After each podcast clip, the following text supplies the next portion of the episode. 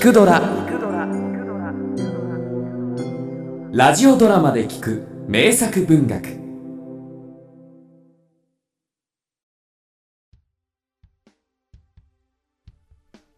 電信柱と妙な男。小川未明。ある町に一人の妙な男が住んでいた。昼間はちっとも外に出ない。友人が誘いに来ても決して外へは出なかった。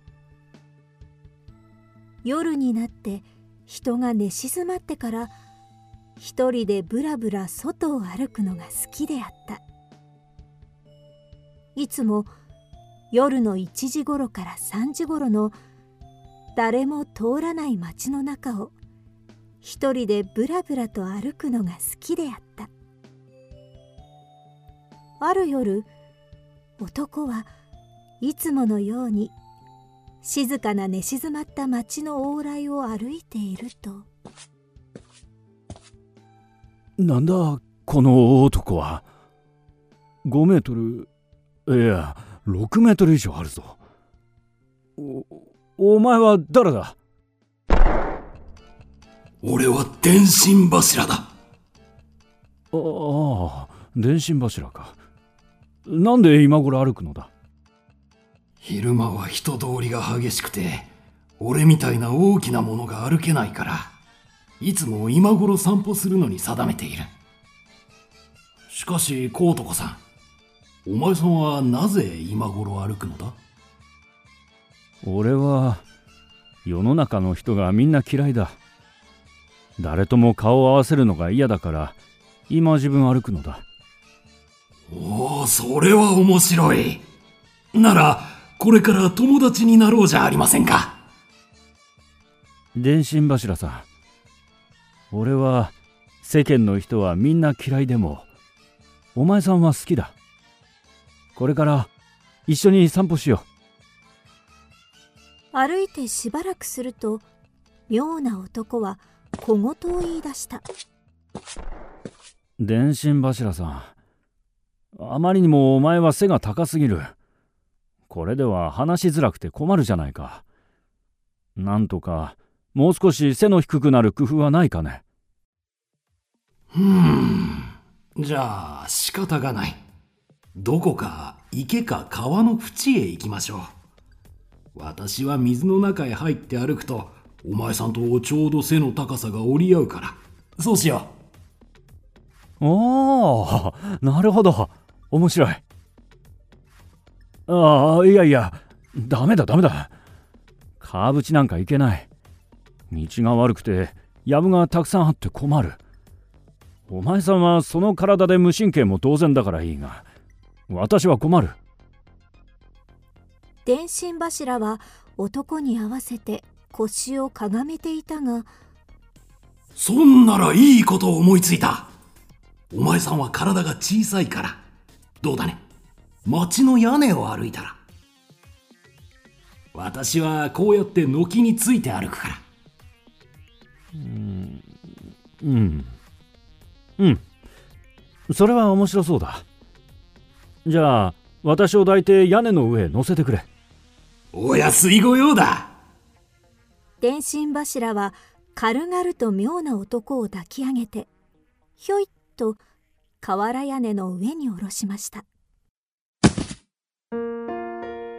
ああ何とも言えぬいい景色だ。と男は喜んで屋根を伝って話しながら歩きました。するとこの時雲間から月が出てお互いに顔と顔とがはっきりと分かりました。お前さんの顔色は真っ青じゃないか。その傷口はどうしたのだ？これは時々恐ろしい電気が通ると私の顔色は真っ青になるのだ。この傷口はみんな針金でつつかれた後さ。すると妙な男は急に逃げ出して「いや危険危険。もうお前さんには触れないそれより小男さ。んもうすぐ夜が明けるよ。え夜が明ける？妙な男は東の空を見るとはやしらじらと夜が明けかけていた。こりゃ大変だ。早く降りなきゃ。でも電信柱に触ると危険危険。小男さん、私はもうここにはいられない。夜が明けて人が通る自分には元のところへ帰って立っていなければならんのだ。お前さんは一人でこの屋根にいる気かね？え？ー、そんなあんまりだ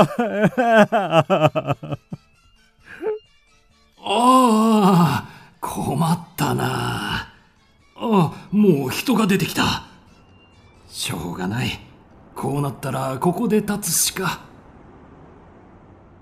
電信柱はとうとう帰る時刻を逃してしまいやむを得ず道路の交差点の真ん中に突っ立って何知らぬ顔でいただが妙な男は一人屋根の上でおいおい電信柱さんどうか下ろしてくれ。頼むよ。と拝みながら頼み込んだがもう電信柱は声も出さなけりゃ身動きもせんでじっとして黙っていた。通る人々はみんな笑って。ありゃ不思議だ。あんな町の真ん中に電信柱が一本立ってる。そしてなぜかあの屋根にいる男がしきりと泣きながら拝んでいるわ。そこの方ちょっとそこまでよろしいでしょうか？そのうちに警察が来て早速妙な男は盗賊と間違えられて警察へ連れられて行きましたが全くの盗賊でないことが分かって放免されました。それからというものは妙な男は夜も外へ出なくなって昼も夜も部屋へ閉じこもっていました。そしてその電信柱もいろいろ世間で噂が立ってもう夜の散歩はやめたということであります。